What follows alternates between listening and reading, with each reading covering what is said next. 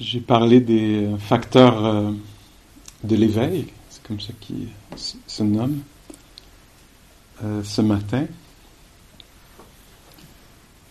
Et euh, j'en ai parlé de façon cause à effet, linéaire, j'en ai parlé en termes de peut-être le vortex, parfois il y a la roue qui est présentée un peu pareil, ou la corde. Ah oui, il y a aussi le balancier. Et là, j'y pensais, euh, je pensais l'éviter cette fois-ci de parler de ça, mais j'y arrive pas. Alors, euh, euh, parce que ça m'apparaissait un peu comme ça, je me disais, ah oui, c'est, un peu comme si on créait tranquillement. C'était l'impression que j'avais un peu aujourd'hui, puis que en pratiquant comme ça, à partir de la pleine conscience, puis ces facteurs-là se développent un peu. C'est comme si ça nous protège un peu. Hein.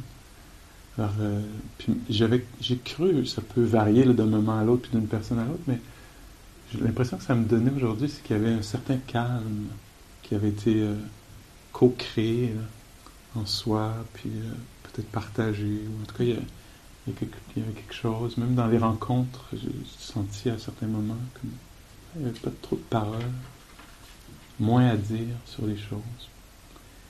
Mais euh, c'est ça, souvent on parle de. Le mot en anglais c'est seclusion. La façon dont je le traduis, c'est par protéger, l'esprit protéger.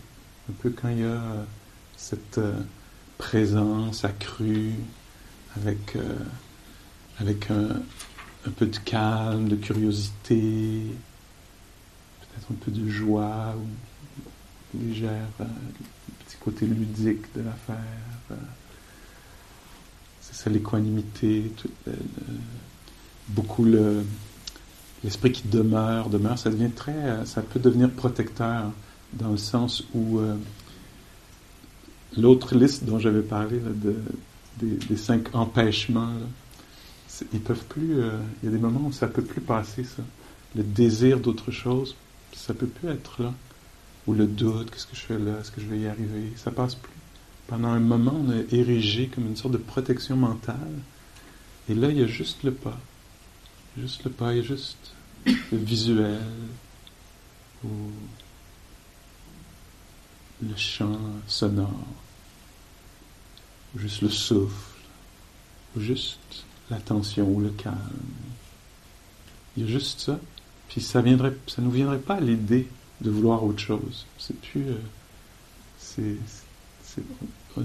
l'esprit est véritablement en relation euh, intime, en intimité avec quelque chose.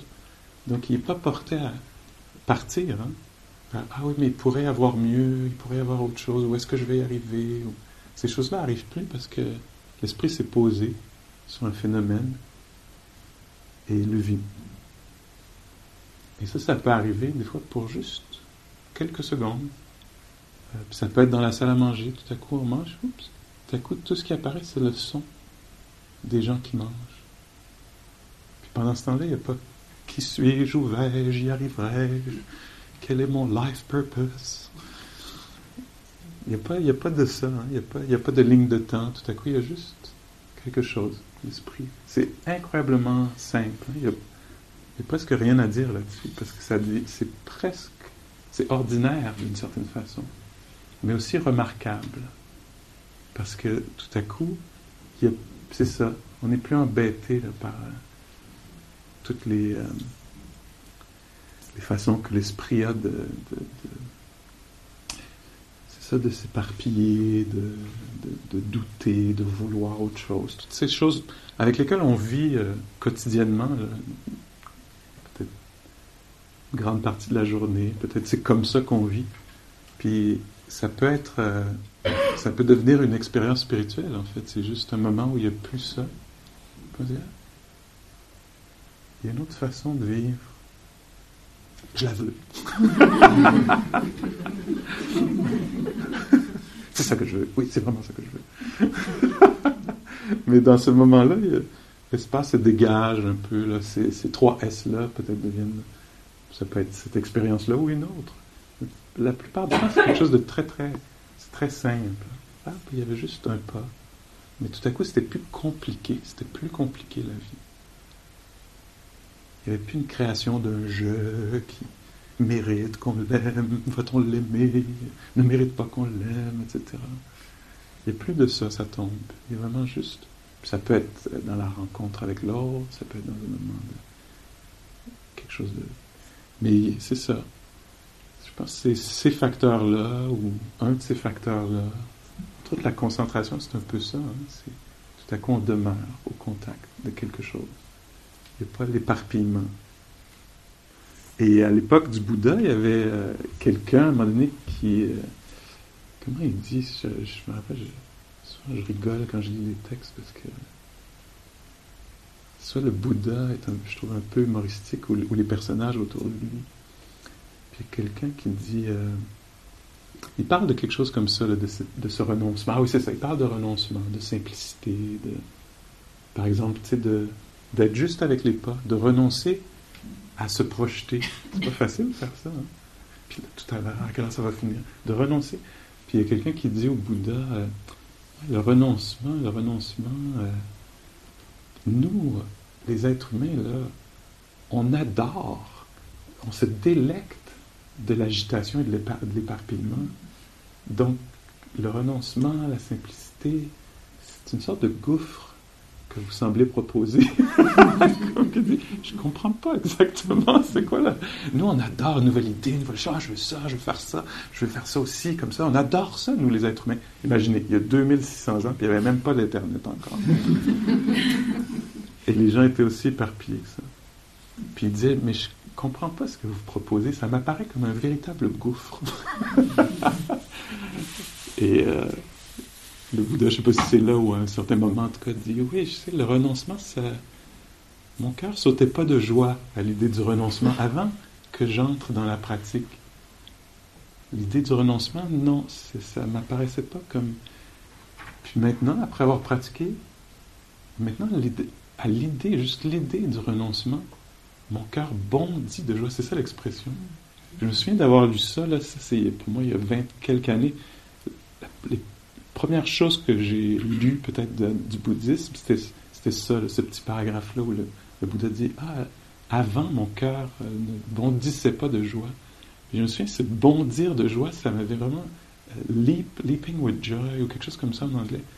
Puis je m'étais dit Waouh, lui, son cœur sautille de joie à l'idée du renoncement.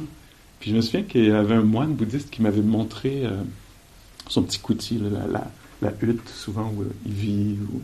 Euh, euh, et, euh, il était très tout content de me montrer son, sa petite hutte, tu sais.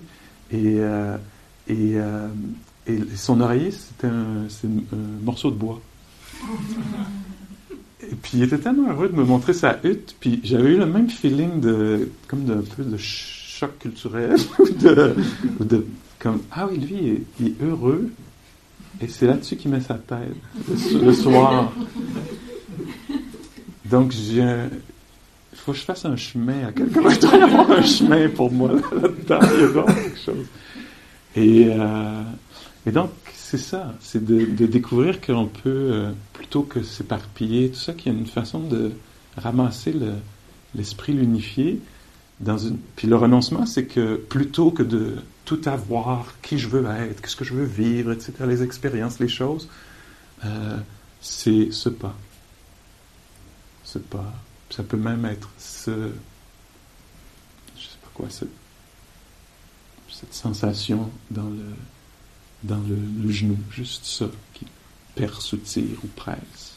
Juste ça. Puis ici, on a la chance d'explorer ça un peu. Qu'est-ce que c'est de simplifier les choses pour un moment? Puis là-dedans, ben, c'est ça, il y a le, on touche. Euh, moi, c'est quelque chose qui me, bouleverse. Même là, en en parlant, le chant, les, symptômes de quelqu'un qui va se mettre à pleurer, mais ça va aller. mais euh, il, y a, il, y a, quelque chose que, qui, qui continue de, de, ouais, de m'étonner. Je trouve pas d'autres mots. De, on disait ce mot-là plutôt dans un des groupes, là, émerveillement, qui, qui, ouais, qui m'épate. C'est le. Donc, je peux me prendre la tête avec une histoire. Je ne sais pas si vous, ça vous arrive. de, ah, tel truc, ça va pas dans ma vie, il faut que j'aille tel truc. Ça peut être relationnel, ça peut être les finances, ça peut être quelque chose, mais il y a quelque chose où je suis pas la bonne personne, où je suis, etc. Mais il peut y avoir quelque chose qui semble un gros, gros, gros problème à régler ou irré, irrésolvable. insolvable. Impossible à résoudre. et, euh, et c'est comme. J'ai l'impression que c'est vrai, c'est lourd, c'est sérieux. Euh, mes options, c'est boire, dormir, euh, euh, regarder sur l'internet toutes sortes de trucs. il me semble, puis là après, essayer de travailler sur le truc, mais je m'épuise. Euh, et là, tout à coup, j'allais faire un peu de marche méditative, quelques pas, quelques pas. Puis un moment où tout à coup, ça embarque, l'esprit se colle à quelque chose. Et là, il y a juste les craquements dans le corridor de l'appartement, les pas, les craquements, le silence tout à coup, le problème Pascal disparaît. Il existe, il n'existe plus. Et là, il y a une expérience de contentement. Il y a juste ça, juste ça. Puis après, ben, oups, les murs se dissolvent, désagrègent. Et euh, et là, tout à coup, l'impression que je suis pas assez ou pas assez rendu loin dans ma vie ou que ceci, tu sais, pendant que les autres ont fait ces choix-là, moi c'est ça, c'est merdique, etc. Puis là, ça revient. Puis là, ça me montre sa nature illusoire. Hein, que quand les conditions sont réunies, il y a cette impression-là. C'est-à-dire peu d'attention, euh, etc. L'esprit vole, s'attache, s'accroche à cette idée-là. Puis quand tout à coup les conditions changent, ça montre la nature très euh, de vacuité, de mirage, une image que le Bouddha utilise beaucoup. Je prenais quelque chose pour être la réalité, mais en fait c'était une sorte de mirage qui s'est dissipé assez facilement, juste avec quelques pas en présence. Tout à coup, cette chose-là s'est dissipée. Et c'est ça, quand, quand, quand ça revient, peut-être que j'y crois un peu moins, peut-être qu'il y a un peu d'espace. Ah oui, je, m'apparais comme quelqu'un qui a tout raté. Ça apparaît comme ça. Peut-être qu'il y a oui, un petit peu d'espace, peut-être, peut-être un peu d'humour. Non, c'est sérieux. Ça, non, il n'y a pas d'humour là. Ou, euh, ou euh, un peu de compassion, ou, ou peut-être que l'esprit est juste rafraîchi un peu il peut porter ce problème-là à nouveau. Hein. Parce qu'il y a des choses, bon, l'idée que j'ai de moi-même, c'est une chose, les finances, ça n'est non. Et là, oups, là, il, y ben, il, vraiment, il peut y avoir quelque chose à résoudre, vraiment, qui n'est pas juste de l'ordre du mirage. etc. Alors, il y a des choses comme ça, c'est-à-dire que s'il y a un conflit, ben, le conflit n'est pas disparu. Mais oui, même, même je, je pense, je continue de croire que ça, montre sa nature un peu de mirage. Ouais, ça, ça m'intéresse beaucoup, euh, ça. Je vois que quelque chose tout à coup apparaît différemment. Euh, ça montre que c'est pas absolument réel. Je hein. Je sais pas si je peux faire le lien avec ça, mais dans la marche méditative, ça aussi, ça fait 20 ans que ça me fait rigoler parce que La forme est tellement simple. Hein. Peux-tu faire quelques pas dans un sens, quelques pas dans l'autre? Si, si c'est trop exigé pour le corps, c'est pas très grave. Tu peux rester debout, t'asseoir, c'est pas très grave. Hein. Donc, euh, les exigences le sont. Mais juste dans cette forme très simple-là, de marcher aller-retour, c'est incroyable. Pourquoi on me force à faire ça? C'est quoi l'idée de faire ça, marcher comme ça? On va nulle part, je perds mon temps. C'est incroyable comment tout le contenu de l'esprit est révélé, hein, parce que c'est pas le problème, c'est pas la marche elle-même, c'est l'esprit qui crée le, problème. Moi, c'est ça qui, fait que je, continue à venir à ces retraites. c'est juste parce que je sais que je vais aller marcher quelque part et puis que mon esprit va, créer quelque chose. Puis il y a toute la beauté qu'il peut créer aussi dans le contentement, le calme, la curiosité, puis la déconstruction de quelque chose qui me semble tellement solide comme je suis la personne qui fait l'expérience, l'observateur ou le témoin de, l'affaire. Ça peut aller aussi loin que complètement déconstruire la façon dont on a conçu, conçu, concevoir, une conception, une création, de, création euh, des choses. Mais donc juste ça, là, quelques pas dans un sens, quelques pas dans l'autre, puis tout le contenu de la psyché est révélé. Hein. Pour quelqu'un, des fois, ça, m'intéresserait de voir, euh, parfois dans euh, certains centres, il y a une salle de marche qui peut être très grande, puis des endroits où j'enseigne, il y a une centaine de, retraitantes et retraitants. Puis des, fois, il y a des rangées comme ça de 20-25 personnes qui marchent aller-retour d'un mur à l'autre. Ça doit être tellement intéressant parce qu'il doit y avoir quelqu'un qui c'est comme les autres marchent bien, moi je n'arrive pas à marcher. L'autre, ça doit être mon Dieu, je marche tellement bien, j'espère que les gens se rendent compte. l'autre d'après, mais tout le monde se crée un genre de petit monde. L'autre, ça va être le futur, l'autre, ça va être le passé. Et puis tout le monde est dans la même salle, mais tout le monde se crée un monde problématique habituellement. où il y a quelque chose qui est un problème, soit soi-même, soit les autres, soit le passé, le futur. Et en partie, en grande partie, c'est une création de, l'esprit. En tout cas, je trouve que c'est une bonne nouvelle que ce soit une création de l'esprit en partie. Parce que ça veut quand même dire qu'il y a agentivité. Hein, parce que si le problème était vraiment seulement à l'extérieur, je suis dans la merde. Mais parce qu'une part de la liberté, en tout cas, peut être gagnée de l'intérieur avec un certain travail sur un certain chemin, moi, ça me donne espoir. Ah oui, ok. Si le problème est toujours à l'extérieur, là, j'ai un problème. Mais si une part de la solution est à l'intérieur, ah là, ça devient peut-être accessible. Il y a quelque chose à faire. Et mon Dieu, tout naturellement, ça m'emmène vers... Euh, la deuxième noble vérité, puisque hier, j'ai parlé de la première sans la nommer.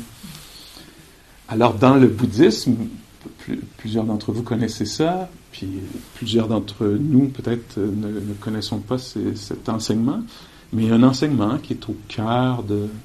qui, est essentiel, on pourrait dire, peut-être l'essence même de, peut-être de tout le bouddhisme. On pourrait, on pourrait débattre de ça, mais c'est ce qu'on appelle les quatre nobles vérités. Les quatre nobles vérités. Et on dit aussi que c'est le premier enseignement que le Bouddha a donné. Ça, ça m'intéresse parce que je m'imagine. C'est-à-dire que c'est le deuxième. Parce que le premier, ça n'a pas marché. Euh, donc, quelqu'un découvre quelque chose, je ne je sais pas si j'ai les mots pour le décrire, mais d'incroyable, d'incroyable, une sagesse, quelque chose, un chemin qui était un peu caché par les. C'est une image qu'on utilise, que le Bouddha peut-être utilisait lui-même comme ça.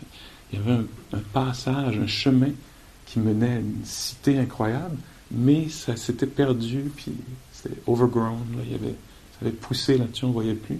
Puis quelqu'un a découvert le chemin vers quelque chose d'incroyable pour l'humanité, et donc, la première chose qu'il veut dire, qu'il veut raconter après avoir fait cette découverte, imaginez, vous faites une, découverte, ça révolutionne tout, ça change tout, la compréhension qu'on a du monde.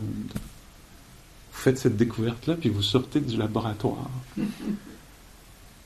puis là, c'est ça, la première, la première version qu'il a fait, ça ne marchait pas très bien. Il a dit, euh, il a rencontré quelqu'un après, il dit Je suis éveillé, je suis éveillé. Ben, c'est-à-dire que l'autre personne a vu qu'il se passait quelque chose, a dit C'est incroyable, votre peau. Il a parlé de sa complexion. C'est incroyable, vous êtes lumineux. Il y a quelque chose. Quelle crème Mais la personne a dit Qui êtes-vous? Qu'est-ce, il y a quelque chose de particulier. Puis l'autre, le Bouddha a répondu, je suis éveillé, quelque chose comme ça, je suis éveillé, je suis éveillé. Puis l'autre, la, personne qui entendait ça fait, ah, et a passé son chemin. Genre, bon, un étourdi, un illuminé. Et là, bon, le Bouddha s'est dit, ah, peut-être qu'il y a autre chose, peut-être que je pourrais procéder autrement. Et là, il y a ce premier enseignement-là. Et là, ça, c'est intéressant. Donc, quelqu'un vient de faire une découverte, incroyable et, euh, dit euh, ce que je veux dire de ce que j'ai découvert, ce que je veux dire, tu sais, je sors de retraite, là, ça fait six ans, quelque chose que je suis en retraite. Je sors de retraite, là, je, oui, qu'est-ce, qu'est-ce que tu as compris, qu'est-ce que tu as compris? Et dit quelque chose comme, c'est pas facile d'être un être humain. On est souvent séparé de ce qu'on veut. On est souvent pris avec ce qu'on veut pas. C'est pas facile d'être un être humain. C'est la première noble vérité de dukkha. De dukkha. J'ai élaboré un peu hier là-dessus, mais c'est ça qui est exprimé. Qu'est-ce que j'ai découvert? Que c'est pas facile d'être un être humain. Moi, quand j'ai entendu ça la première fois, il y a plusieurs années, ce que ça m'a fait, déjà pour moi, c'était libérateur, cette première vérité-là.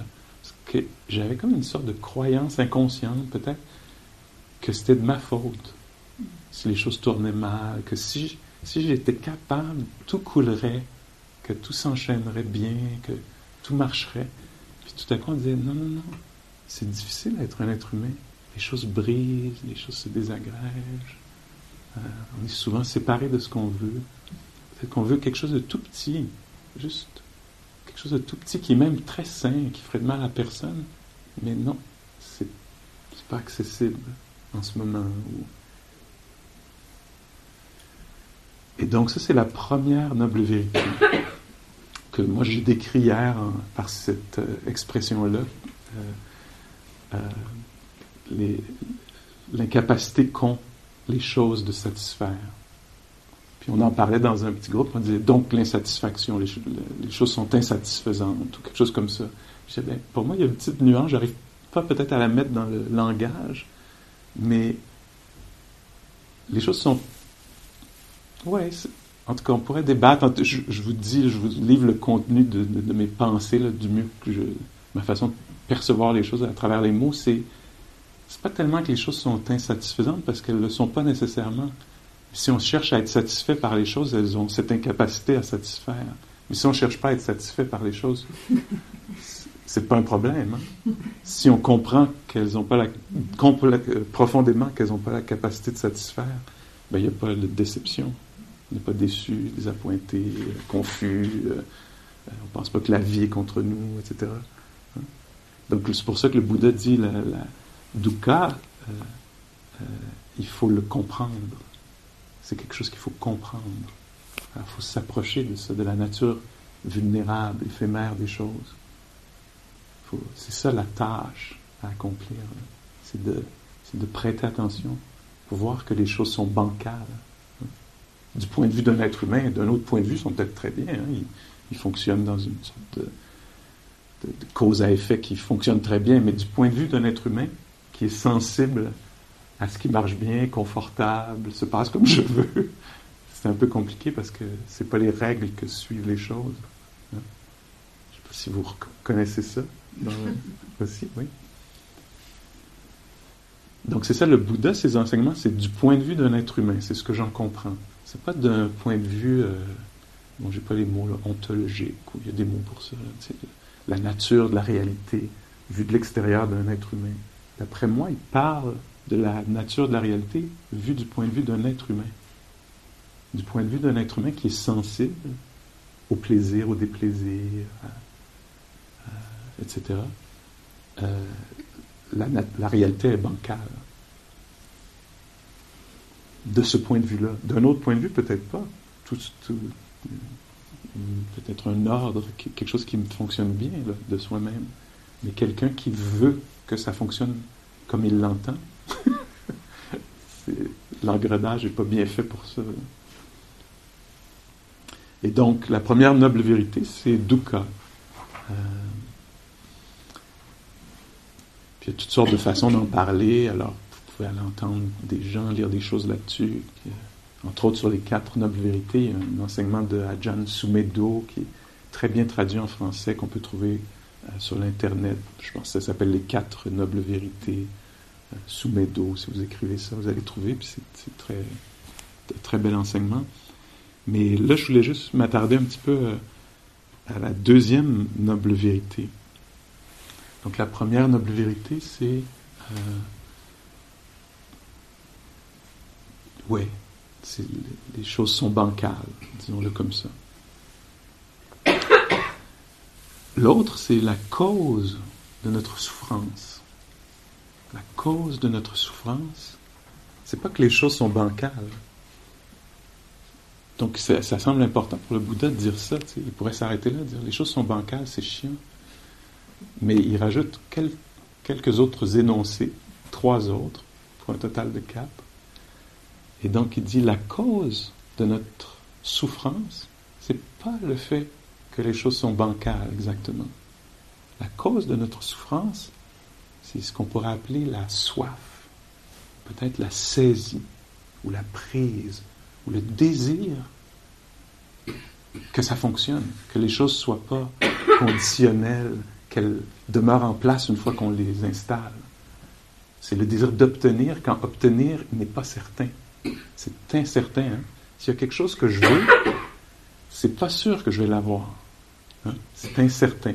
Alors c'est bancal dans ce sens-là. Je veux quelque chose, puis ça apparaît pas immédiatement. Hein? C'est possible que je l'aille. Pour l'avoir, ça va me demander probablement des efforts.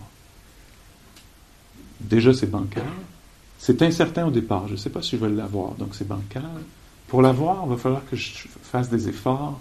C'est quand même défectueux un peu.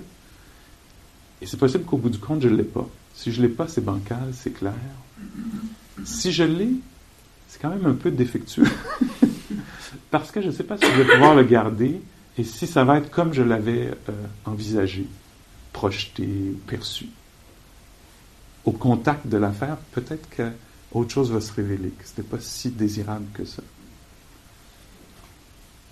Donc, le Bouddha semble nous dire que la cause de, la souffrance, c'est euh, cette soif, euh, ce désir avide, cette avidité, ça me prend ça, il faut que ça reste, ce, ce, besoin ou cette ignorance. Ignorer que les choses sont bancales. Hein. Projeter sur les choses la satisfaction pour découvrir que c'est un petit peu plus compliqué que ça, un peu moins stable que ce que j'avais prévu. Et donc, c'est ça sa deuxième vérité, c'est euh, autour de la saisie. Là, moi, que ça, ce à quoi ça me fait penser, c'est le premier jour, ce que j'ai proposé. C'est un peu pour moi une façon de parler de l'essence de la pratique. L'essence de la pratique, c'est quoi? Ben, c'est la non-saisie. La non-saisie. C'est comment être au contact de quelque chose sans s'y accrocher. Avec, on s'y accroche de toutes sortes de façons, hein, avec une opinion. Ça ne devrait pas être. Avec, euh, euh, en voulant garder. On s'y accroche même en voulant, même quelque chose qu'on n'aime pas, c'est drôle qu'on s'y accroche. Hein. On fait une sorte de fixation. Hein. Il y a quelque chose de déplaisant et mon esprit s'arrête là-dessus. c'est une autre forme de, la saisie. ça se manifeste de, toutes sortes de façons. Des façons classiques d'en parler, c'est le désir. Euh, c'est un désir avide. Pas tous les désirs. Bon, là, ça, c'est toute une affaire de nuance, là. Mais disons, parlons d'avidité plutôt que de désir, parce qu'il y a une sorte de désir qui peut être sain, le désir de ne pas blesser, se blesser ou blesser les autres, le désir de, le désir de, par exemple, d'être plus sage, le désir de contribuer, des très beaux désirs euh, euh, dans la vie. Mais même parfois, les beaux désirs, s'ils ont, ont une part de, clinging to de, saisie, hein. parce que j'ai un beau projet, je veux, contribuer à quelque chose, mais là, je suis, pris. Est-ce que ça arrive? Est-ce que ça devrait avoir arrivé déjà? Ça devrait avoir eu lieu, etc. Puis là, je souffre. Hein. Donc, des façons de parler, de façon classique, de parler de, cette, de cette saisie. Euh, c'est vouloir être. Vouloir être arriver à la maison dans une retraite. Vouloir être chez soi quand on n'y est pas. Vouloir être une version améliorée de soi-même quand c'est pas ce qu'on trouve sur le coussin ou la chaise. Vouloir être vu de cette façon-là par ses pères ou quelqu'un d'autre, etc. Alors vouloir être d'une certaine façon, vouloir être rendu à tel endroit, vouloir... Reconnaissez-vous quelque chose là-dedans dans lequel il pourrait, c'est une hypothèse, mais avoir une certaine souffrance ou un certain stress ou vouloir ne pas être, ne pas être celle-ci ou celui-ci. Tu sais, quand on vient de dire quelque chose, puis on s'est mis les deux pieds dans les plats, ne pas vouloir être, être là, ne pas vouloir être là, ne pas vouloir, ne pas vouloir être en ce moment. Juste, je veux même pas être autre chose, je veux juste pas être dans cette situation. puis des fois, parfois, ne pas vouloir être d'une façon très générale. Je veux dire, ne pas vouloir être vivant, euh, envahi, submergé par dukkha, par la, complexité de l'existence, de, vouloir disparaître, de vouloir ne pas être. Euh, ça, c'est aussi euh, quelque chose qui est difficile, très difficile à vivre, quand on est, vouloir ne pas être. c'est extrêmement douloureux. parfois, on parle de vouloir avoir cette saisie-là. Ça me prend ceci. Tel état mental dans la méditation ne serait-ce que ça, ou quoi que ce soit d'autre de matériel ou situationnel. Quand l'esprit tout à coup fait une fixation, une obsession sur ceci. D'autres façons d'en parler, c'est une saisie autour d'une, d'une opinion.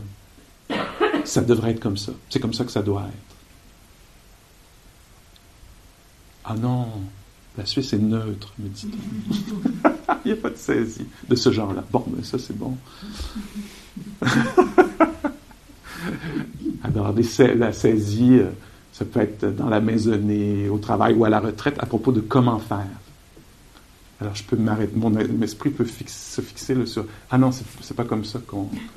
C'est pas comme, c'est pas comme ça que, je sais pas, on ouvre les fenêtres, c'est pas comme ça qu'on. C'est pas comme ça qu'on.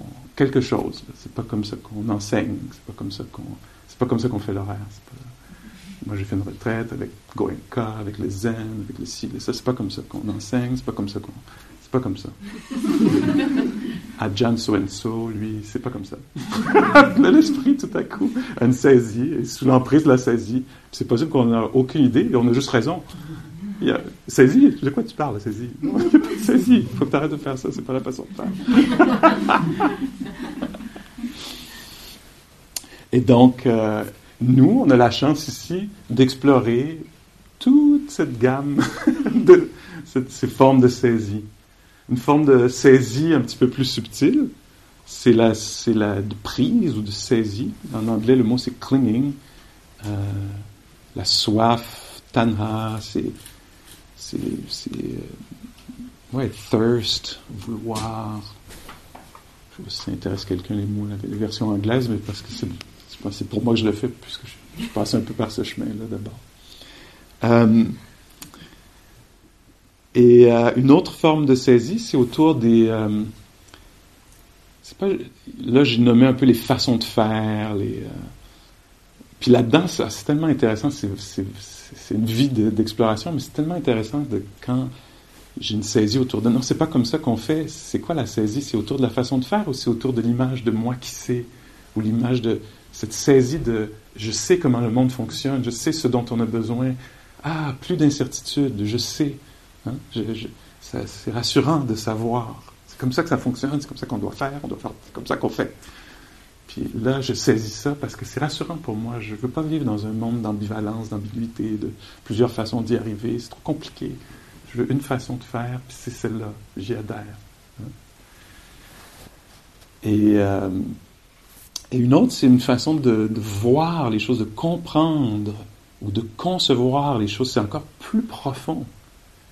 Et le, Bouddha disait, euh, en tout cas, les enseignements, c'est qu'il n'y a, rien qui mérite qu'on s'y accroche. Rien ne mérite qu'on s'y accroche. Ce serait ça l'enseignement. Après, il faut aller voir. Et moi, ce que je trouve très intéressant là-dedans, c'est que ça n'empêche pas d'avoir une vision, de mettre incroyablement beaucoup d'énergie dans certaines choses. Le Bouddha, par exemple, n'est pas quelqu'un qui n'avait pas d'opinion, qui n'avait pas de, compréhension du monde. Il y avait une compréhension du monde, mais si quelqu'un disait non, je ne suis pas d'accord avec toi, il s'effondrait pas. Comment? Mais c'est moi qui ai raison, c'est comme ça que la vie fonctionne. Hein, il n'y avait pas cet attachement, cette façon de rendre peut-être personnel, se définir par qui fait qu'on va, qu'on va perdre le sommeil, l'appétit, qu'on va être perturbé. Très naturel, toutes ces choses-là. Mais... Donc le Bouddha parle de ça, il dit euh, euh, que ça vaut même pas la peine de, de, de, s'accrocher à quelque chose comme le bouddhisme ou la philosophie qu'elle présente. Que si on s'y accroche, on va être misérable de toute façon. Et on voit ça, on voit ça dans, un peu se, répandre dans la culture Ah, ben, je fais de la mindfulness maintenant. Alors je suis très mindful en ce moment et toi non?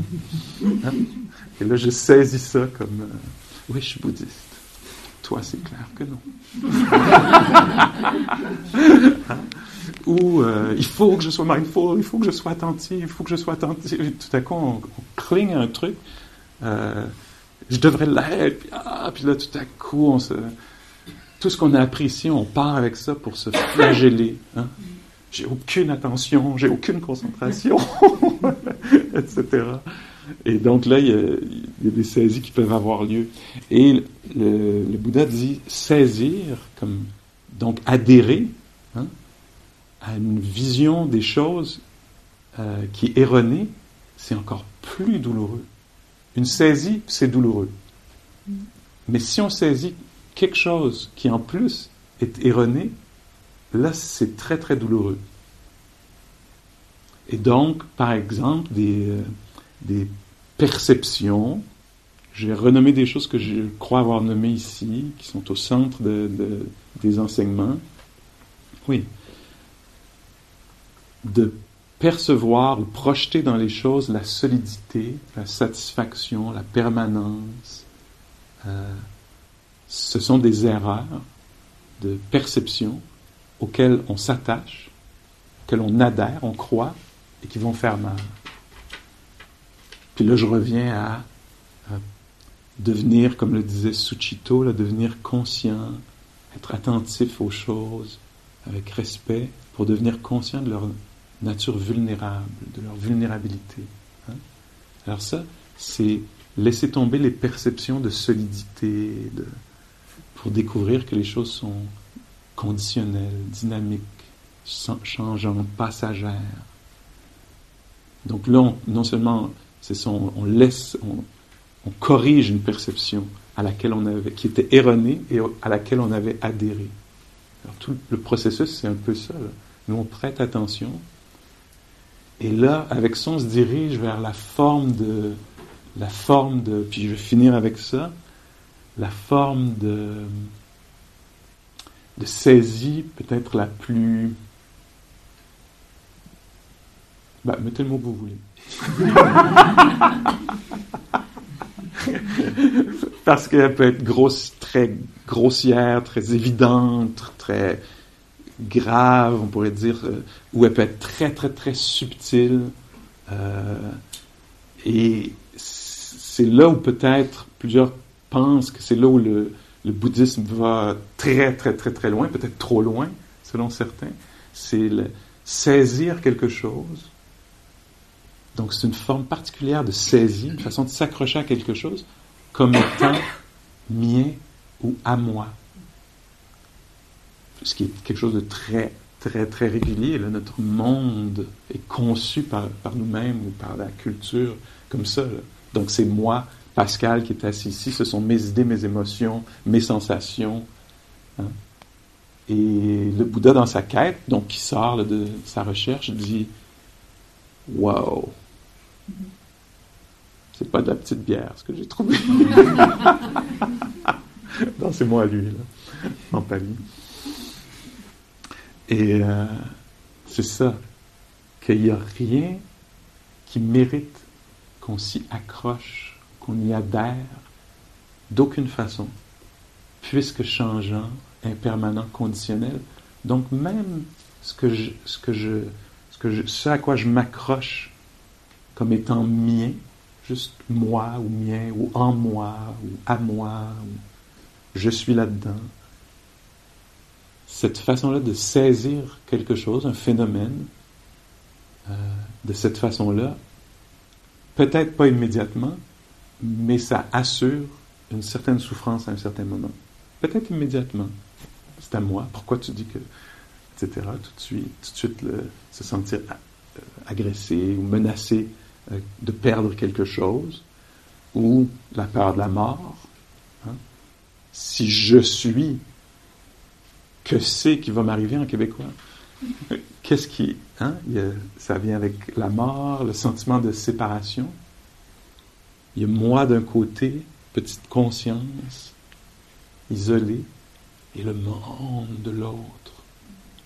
Ah, comment on va faire pour naviguer ça? Alors cette façon-là de concevoir le, monde, même si on n'en est pas conscient, ça peut être inconscient. C'est juste, j'ai l'impression d'être là derrière les yeux et que le monde, je dois le gérer. Hein? Parce qu'il est agressant d'une certaine façon. Ou tellement incertain, mais que je suis là, isolé. Cette façon-là de concevoir les choses, on ne choisit pas exactement, c'est construit comme ça à travers la culture, c'est même... Euh, oui, tout, tout, semble diriger vers ça. Le Bouddha est allé questionner ça et dit, ah, s'il a saisi de cette façon-là, il va y avoir souffrance. Ça va être difficile. Parce que, de façon absolue, les choses ne sont pas moi ou à moi. La santé, la mémoire, la personnalité, toutes ces choses-là peuvent être atrophiées à n'importe quel moment, de toutes sortes de façons. Est-ce que vous, êtes d'accord avec ça? Alors les choses que je... Et donc, d'où l'importance d'un travail spirituel de longue haleine pour relâcher un peu de la saisie autour de à moi, mien. L'opinion que quelqu'un a de nous, c'est pas à nous, c'est clair. Est-ce que je voudrais gérer? Je fais tout, tout, tout pour que les gens m'adorent. Pourtant, comment cette personne continue à me regarder comme ça? J'ai tout fait pour lui plaire, pour plaire à tout le monde, toute ma vie.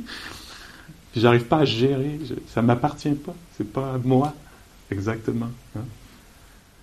Ou même l'idée que j'ai de moi-même est une chose à laquelle j'adhère, est un mirage euh, auquel j'adhère, et qui n'est pas exactement euh, ça.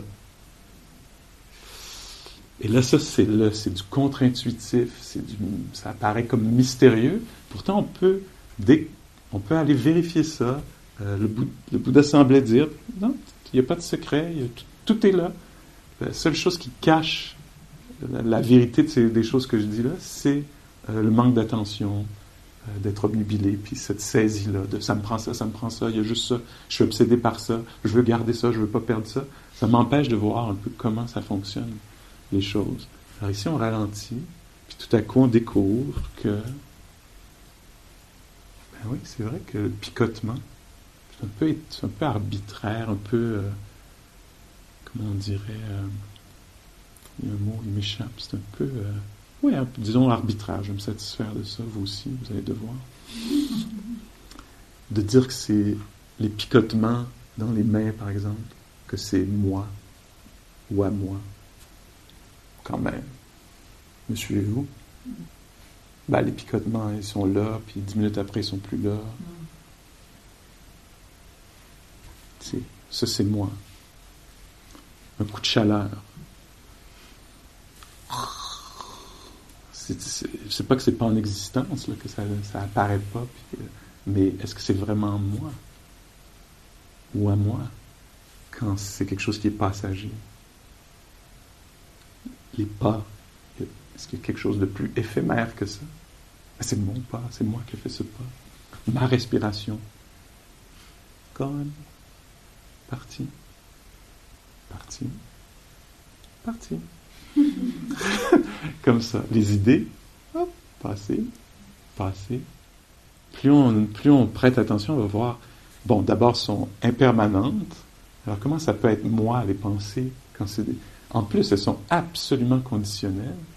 Si j'avais pas ouvert mes yeux, vu tel truc, j'aurais pas pensé telle affaire, ça prenait absolument cet objet visuel ou ce son ou euh, pour qu'il y ait cette pensée qui arrive. Non seulement ça prenait ça, mais ça prenait aussi l'histoire de ma famille pour que cette pensée-là me traverse l'esprit, c'est clair.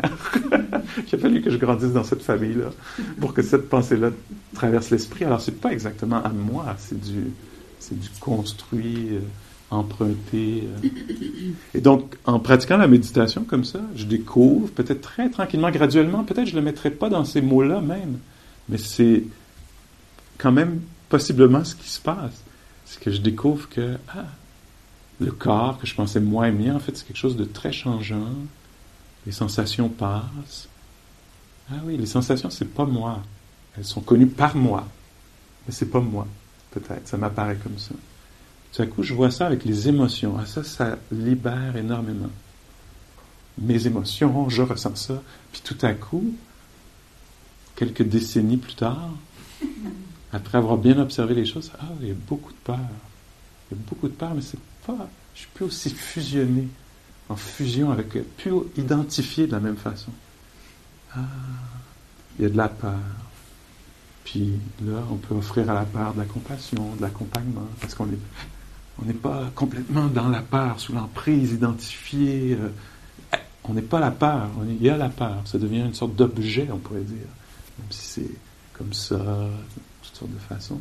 Tout à coup, c'est quelque chose qui passe, qui est véritablement présent, ou la joie, ou la générosité, ou ah, la cruauté. On ne le dira pas à personne, ça a passé. ça, fait un commentaire. J'espère que tu vas payer pour, là où tu as mis tes souliers. tu as pris ma place dans la salle à manger. Puisses-tu brûler en enfer Si je suis identifié, ça fait de moi une personne horrible. Là, c'est très problématique. Mais si on voit, ah, cruauté, pas besoin de, de m'approprier ça, ou de, je peux juste reconnaître, seulement conscient que voici, c'est né. On ne va pas entretenir ça, cultiver ça. Ça, on va laisser passer. Et donc, il y a un moment où tout à coup, les pensées, les émotions apparaissent un petit peu moins être moi. Elles sont. puis, il y a un moment même, peut-être, qu'on peut aller jusque-là, où tout à coup, la conscience, ce qui fait l'expérience des choses, ça se pourrait que momentanément, tout à coup, ce soit plus je vois ou j'entends, mais un son est entendu. ça apparaît pas, il n'y a pas de je au centre de l'affaire. Il y a juste un son qui est entendu, une sensation qui est connue, une émotion qui est connue, présente. Ah, ça fait du bien finalement. Tout ne se rapporte pas à cette unité de mesure absolue qui est je. Hein, ou nous, là, c'est, un peu plus large pour vous. La saisie. Et ça, ça peut dégager. Puis après, ben, on peut retourner au je.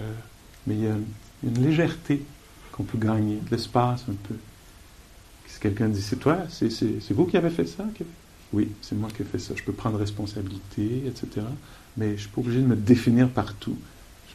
Je, peux dire ah oui, tiens, ça c'était un. C'était pas aidant. Ce geste-là n'était pas aidant. Ça c'était nuisible. C'est plus facile en fait de prendre la responsabilité. Parce qu'avant, ça veut dire quelque chose. Non, mais je ne suis pas une mauvaise personne, je suis pas une mauvaise personne. Non, c'est vrai que ce geste-là n'a pas aidé la situation. Puis je peux dire, c'est moi qui l'ai fait, ça vient d'ici, c'est pas quelqu'un d'autre. Mais ça ne me définit pas. Mais c'est important de prendre la responsabilité de ça. Mais, pas la culpabilité. De la même façon, un geste qui est beau, tout à coup, oui, ce geste-là était aidant, cette parole-là était aidante. je suis une personne extraordinaire. Donc, hein, si on s'y attache, si on y adhère, et avez-vous remarqué à quel point je suis extraordinaire? là, il faut en plus faire la promotion du geste, etc. Tandis que s'il y a juste, euh, je ne sais pas, la bonté, la générosité qui apparaît, voilà, c'est aidant, c'est liant entre les gens quand il y a euh, bienveillance. C'est très bien, c'est très beau. Ne pas s'approprier ça, c'est du domaine public. Et, on peut juste. C'est ça que j'aime dans la, conscience, la pleine conscience. C'est plutôt que tout soit vu à travers je, ce que je fais bien, ce que je. C'est seulement on devient conscient de ce qui est aidant et de ce qui l'est moins. On nourrit ce qui est aidant et on abandonne ce qui l'est moins. Et ce n'est plus une histoire personnelle, ou de moins en moins. Ce qui est beau aussi, je pense, c'est la cosmologie bouddhique, parce que tout à coup, la notion de temps s'ouvre incroyablement, parce que dans la conception occidentale, il y a une vie, puis c'est ça. Et dans la cosmologie bouddhiste, je ne sais pas si c'est vrai ou pas, je ne peux pas dire, je n'ai pas, pas cette expérience-là, mais j'aime la cosmologie, j'aime bien, je ne sais pas si j'y, crois vraiment, mais j'aime le, j'aime le cadre que ça présente, parce qu'on a plusieurs vies. On va, c'est, pas facile de faire ce qu'on fait. On dit que le Bouddha, avant d'être le Bouddha, a traversé des milliers et des milliers de vies. Et donc, moi, ça m'aide à me détendre. Pas abandonner, mais je dis, bon, ben, je ne vais pas régler ça tout de suite. L'autre chose que j'ai bien aimé apprendre, c'est que dans tout le. que jusqu'à la la dernière chose peut-être qui tombe, les deux dernières choses qui tombent à l'éveil, en tout cas dans la tradition euh, Theravada, dans cette ligne-ci, dans laquelle on pratique un peu Insight, il y a plusieurs niveaux d'éveil, plusieurs choses qui se passent, plusieurs choses sur lesquelles on lâche prise par étapes. Et les deux dernières, dernières, dernières choses, même si on peut faire beaucoup de travail autour de ça, à amoindrir, mais les deux dernières choses qui marquent l'éveil complet, c'est la fin de l'agitation. Donc, on en a encore pour un petit moment. Hein? Je veux dire, ça vaut pas la peine de se juger, de tout ça, mais juste de remarquer que, ah oui, tout est en ordre. Je n'y suis pas encore à la toute fin. parce que euh, même quand on dit, ah, c'est un calme incroyable, ben oui, il est incroyable, peut-être parce qu'il était nouveau, puis il était véritablement là, mais c'est possible qu'il y ait un petit peu d'agitation dedans, quand même. C'est un niveau d'agitation réduit. En tout cas, les dernières choses qui tombent, c'est l'agitation. Ça doit être rendu très subtil à la fin, cette agitation-là. Et l'autre chose, c'est cette notion de jeu. Même si en chemin, on peut faire un travail énorme de délagage, on pourrait dire, de ne plus même y croire, mais on dit c'est comme si encore à la fin, cette impression, jusqu'à la toute fin, cette impression-là demeure. Même si on a fait le travail, puis on voit que ça ne tient pas la route, qu'il n'y a rien qui est effectivement moi, il reste euh, une image qui est utilisée. Si on dit, imaginons qu'il y a une fleur odorante dans la pièce, puis on retire la fleur, la fleur est plus là, mais l'odeur demeure. Alors l'impression du je. Donc moi, ce que j'aime là-dessus, parce que des fois on entend des enseignements sur le non-soi, ces, questions-là sur le je. Pierre, je comprends pas, mais j'y arrive pas. Ben non, ça va, ça va prendre un petit peu de temps, là. Parce que ça, c'est très bien incrusté. On adhère à ça. C'est comme ça qu'on conçoit, perçoit, ressent le monde, que les choses m'arrivent à moi. Et quand même, ça vaut la peine d'aller voir, parce qu'il y a beaucoup de liberté à gagner en chemin. Hein. Quand tout à coup, on peut euh, avoir un peu d'espace autour de, je sais pas, certaines identités ou certains mécanismes, schémas intérieurs oui, le schéma est encore là, je ne suis pas obligé d'être complètement identifié, mais il y a encore ces montées d'impatience, on s'en occupe. Il y a encore euh, cette tendance à, je ne sais pas quoi, exagérer ou amoindrir. Puis on, prend soin de ça. Alors la deuxième noble vérité, c'est la saisie. La saisie. Puis nous ici, ce qu'on vient voir, c'est pas, l'idée, c'est pas qu'il n'y ait pas de saisie. Ah, ben là, on est au quatrième jour, il ne devrait pas y avoir des saisies. Non, non, il va y en avoir de toutes sortes de façons. L'idée, c'est d'être conscient, conscient. Ah, voici une belle saisie. Là. Ça, tout à coup, c'est à moi. C'est, où je le veux. Ça me le prend, cette affaire-là. Ça me prend. C'est, juste ça, juste ça, juste, juste ça. Dieu.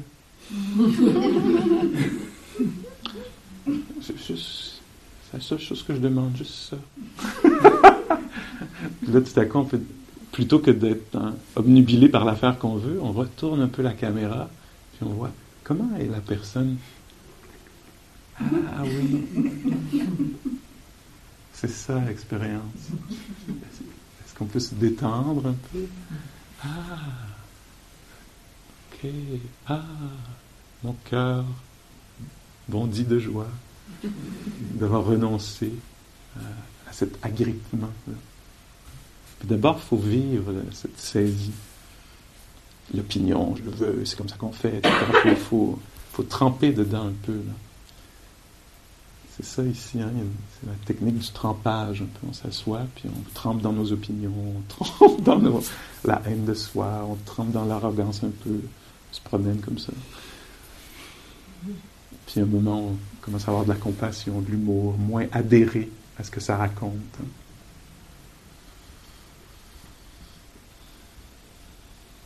Ok. Prenons un moment pour laisser les mots se dissiper. Puis on réglera pas tout. Juste là.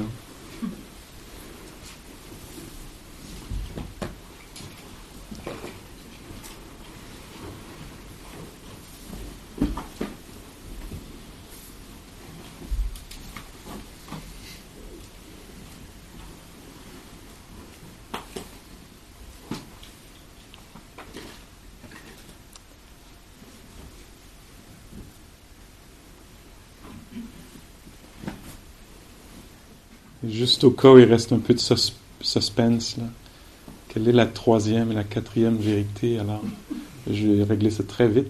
La troisième, c'est ce qu'on appelle le nirvana, nibbana, c'est la fin de la saisie. Alors, le Bouddha dit, euh, c'est dur d'être un être humain. Ce qui complexifie les choses, c'est qu'on s'accroche, qu'on adhère, qu'on tente de retenir, etc.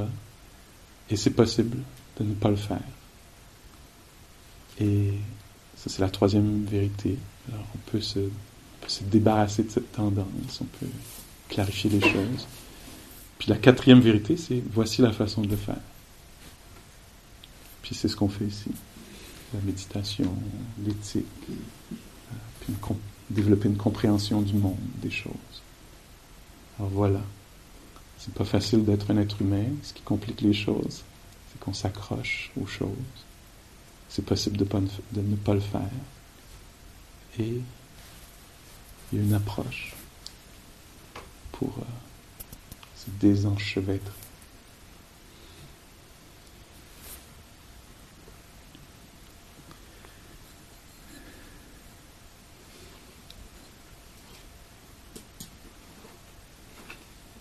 Que tous les êtres euh, vivants puissent euh, emprunter le chemin, découvrir pour eux-mêmes euh, ce qu'il y a à découvrir au bout.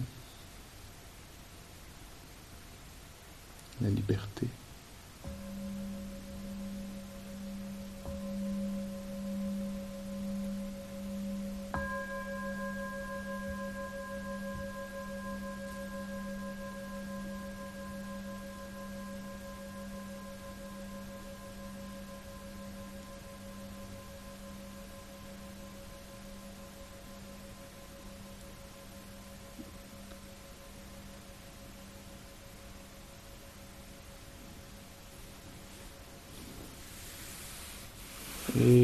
Merci beaucoup pour votre euh, considération. Merci.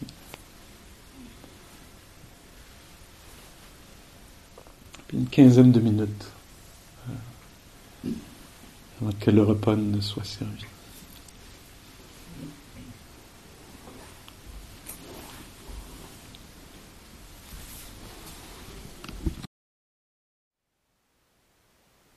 For listening.